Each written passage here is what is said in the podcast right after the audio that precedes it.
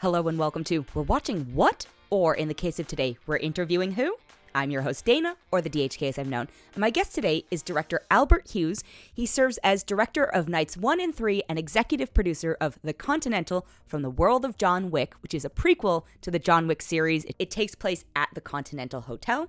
Albert is a director known for his work on Menace to Society, The Book of Eli, Dead Presidents, and more. And much like the interview with Larnell Stovall, who was the action director and stunt coordinator for the series, I'd actually had the chance to meet with Albert the day before, so there's a couple references to that. We do go into a mild spoiler for the end of night three, but generally speaking, this is a spoiler free interview. And without further ado, here's we're interviewing who? I know you said you wanted the Continental to be a fun project and not have to think about like the serious issues, but I have a serious issues question.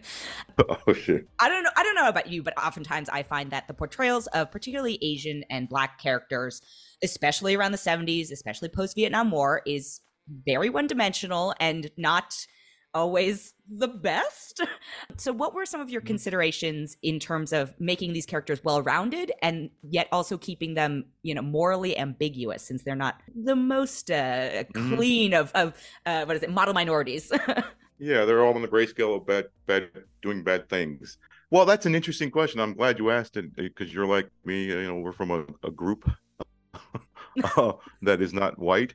And what's interesting is Basil Iwanyk, the producer from the John Wick series, he kept on me about this thing with Yen. Mhm. She can't come off like ah, chop chop suey, and he did this really kind of racist. He wasn't trying to be racist, but he's like, this is what racists do. Mhm. And I'm like, well, this is interesting. This white man is saying this to me and overly concerned about it. And I thought it was inherently in me not to want to do something like that.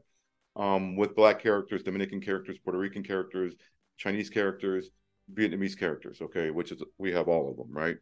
But I forgot about one thing that's dangerous in cinema is a cliche is a, a, a cancer that's inherently already in cinema.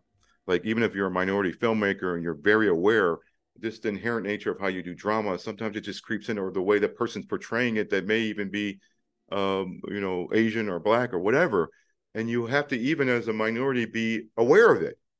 Um, whereas I thought because I'm biracial and from Detroit and been picked on all my life and done movies uh, for 32 years that, you know, I can maybe not think about it because uh, the th- the thing that I grew tired of was constantly being reminded that I'm brown. You know, so I think the show does do a good job of like, okay, it may kind of tiptoe towards like what you think is a cliche, like uh, the the traditional cat fight between two women who pull their hair out in water, and turn turn the trope around, you know, uh, and constantly try to flip these tropes because there was an interesting thing that happened with the end. A lot of people saw the show from my family and friends and people in the business, and I'm so in love with this woman and what she did and how talented she is.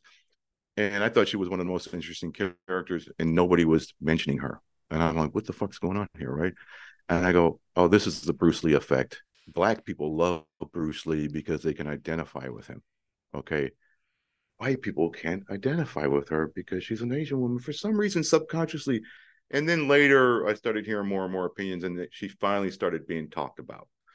But it's a concern. That's my long answer, even in a short interview. I'm sorry. No, no, it's good. I appreciate it because, you know, for me, Yen is the first character I gravitate towards, but also, you know, I see a character like that on screen and I panic because of previous, you know, representation before. So when not only like having white characters speak Vietnamese, I was like, oh, okay, she's a, a person who exists in this world. So that was very nice to, you know, actually. And they hear. Miles do it too. yeah. To hear yeah. Miles like almost fluently speaking with her, that was cool. I was a little shocked by that. And I was like, I don't speak Vietnamese, but I, I assume he did a lot of work to do that, right? it's a Yeah, hard but language. he's so he- he's a he's a savant. Like Frankie was struggling. Mhm. Oh, I got to do this much. It goes three lines, and here comes Hubert showing up, and he's doing it like it's music. And she was really impressed with him. She laughed in uh, Frankie's face in one take.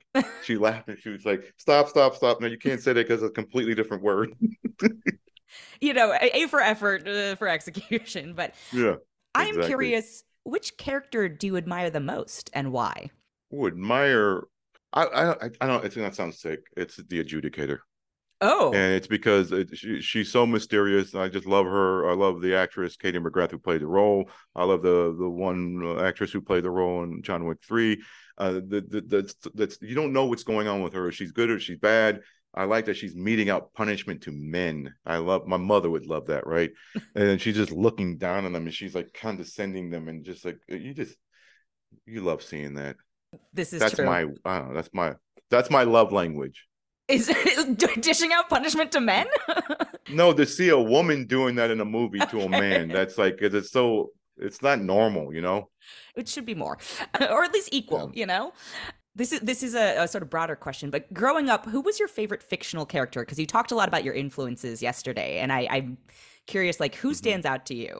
Oh, uh, my childhood. Yeah, favorite fictional one. From one. movies? From movies? It doesn't have to be movies, books, cartoons. Oh man, it's Bruce Lee. I had and a feeling. Bruce Lee. It was, it's Bruce He's Lee. a real person. I, I you know that, right? His character, like Enter the Dragon. Let's just say Enter yeah, the yeah, Dragon. Yeah, yeah, okay? yeah, yeah.